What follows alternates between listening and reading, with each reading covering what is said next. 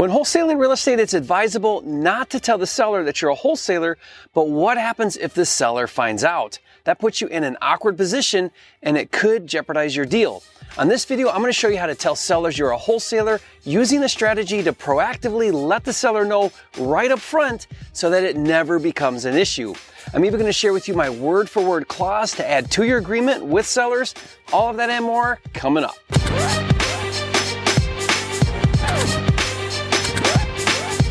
For a limited time, you can get a free copy of Jerry Norton's Quick Start Kit with everything you need to flip your first house in 30 days or less. Download it now at myquickstartkit.com. If you're new here to this channel, I'm Jerry Norton with FlippingMastery.com, and this channel is all about ways to help you make money wholesaling and flipping real estate so you can live your dream life. Be sure to subscribe and turn on the bell notifications so you don't miss new videos. When wholesaling real estate, you execute a contract to purchase a property from a motivated seller, and then you assign your contract to another investor for a higher price than what you and the seller originally agreed to. Initially, as far as the seller knows, you are the buyer, which of course you are until you assign the contract.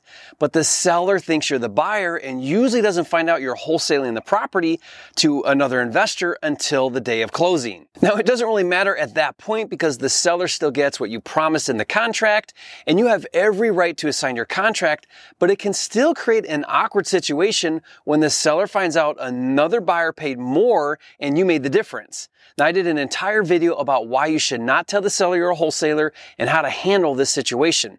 I'll put a link to that video in the description box below and you can check it out later. But what if the seller finds out you're wholesaling the property before closing?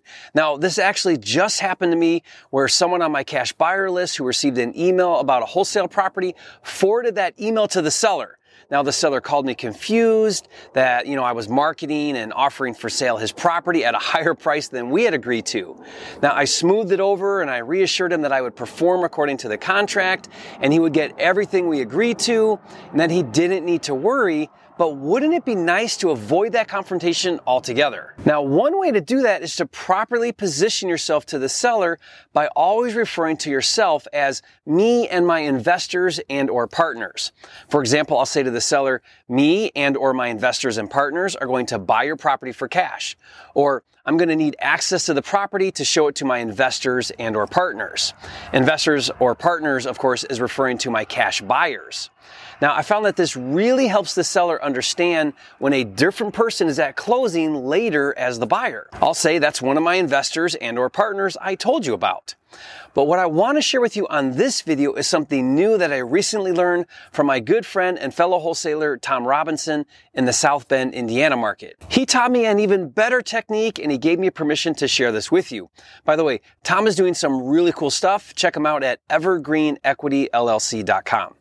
Now, like me in the past, Tom had sellers find out he was wholesaling their property, get upset or offended or worried, and then he had to deal with it. So Tom decided to be proactive and address it head on right up front and actually disclose his intentions in writing right in his agreement with sellers. And as a result, it's eliminated the issue. What I'm about to share with you is brilliant and I made some edits and I even added some additional language to make it even stronger. So thank you, Tom, and I'll be adding this clause to my contracts ASAP. Of course, before sharing this with you, I have to tell you that I am not a lawyer and it is in your best interest before doing any real estate to consult with legal representation in your market where you do deals.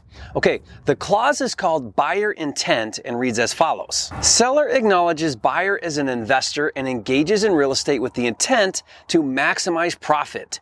As such, seller acknowledges that buyer may utilize entities, investors, partnerships, joint ventures, and or assignments. Seller further gives buyer permission to market for sale property and or purchase and sale agreement privately and or publicly upon executed agreement and prior to the closing as set forth herein.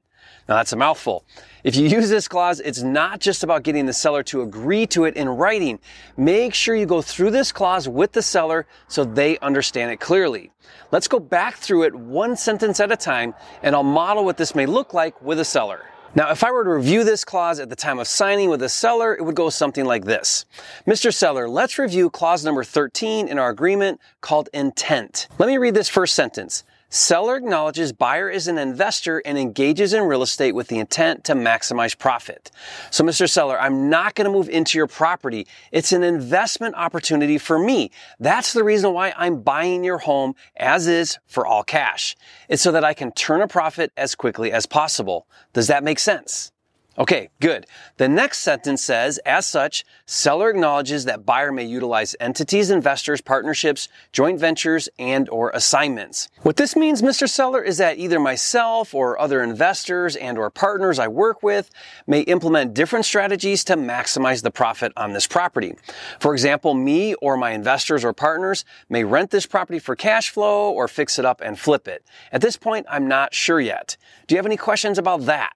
Okay, great. The last sentence in this clause says, seller further gives buyer permission to market for sale the property and or purchase and sale agreement privately and or publicly upon executed agreement and prior to the closing as set forth herein. What this means, Mr. Seller, is that between the time we execute this agreement today until the closing in 30 days, you understand that I'm going to explore all of my options to make a profit, and that may include marketing the property to my private list of investors and partners, as well as publicly to other buyers and investors. But regardless of what I do to maximize my profits, you will get everything we agreed upon today in this agreement. Does that make sense?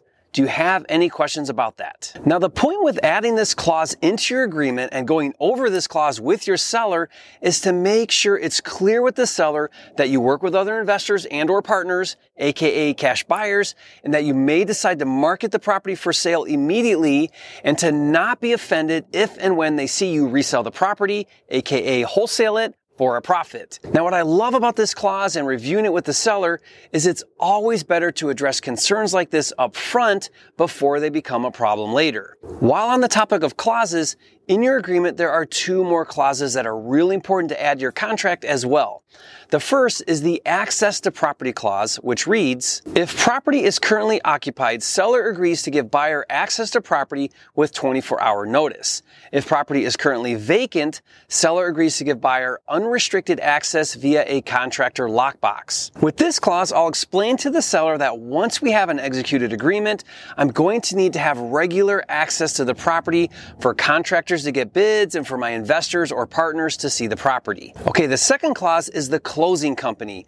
As a wholesaler, it's really important that you close with a wholesaler friendly closing company who understands how to do assignments. This clause reads, seller agrees to close with the title, escrow, and or attorney of buyer's choice. Now, that allows you to choose the closing company and it commits the seller in writing to use your closing company. By the way, if you'd like to use my agreement that I use with my private sellers, be sure to check out my deal management system called Flipster. If you've never heard of Flipster, it's an all-inclusive cloud-based platform to help you organize, streamline, and automate all of the steps to wholesaling and flipping houses, including my proven purchase and sale agreement that we discussed on this video. What's cool is you create it digitally and then email it directly to the seller for digital signatures so you don't have to print and deal with paper copies or any of that. It saves everything for you and it keeps you really organized. And this is just one of dozens of time saving tools. If you're into wholesaling and flipping, you owe it to yourself to check it out. To learn more and see it in action, just go to getflipster.com. Thanks for joining me on this video. If you plan on using this intent clause in your next deal, hit that like button and leave a comment and let me know. I'd love to hear from you. And if you haven't yet, be sure to subscribe to my channel with hundreds of videos and new videos released every single week. This is the number one channel on YouTube for all things wholesaling and flipping. And don't forget, it's not about the money, it's about having the time and freedom to have, be, do, and give everything God has in store for you. That's what it's really all about. And I'll see you on the next video.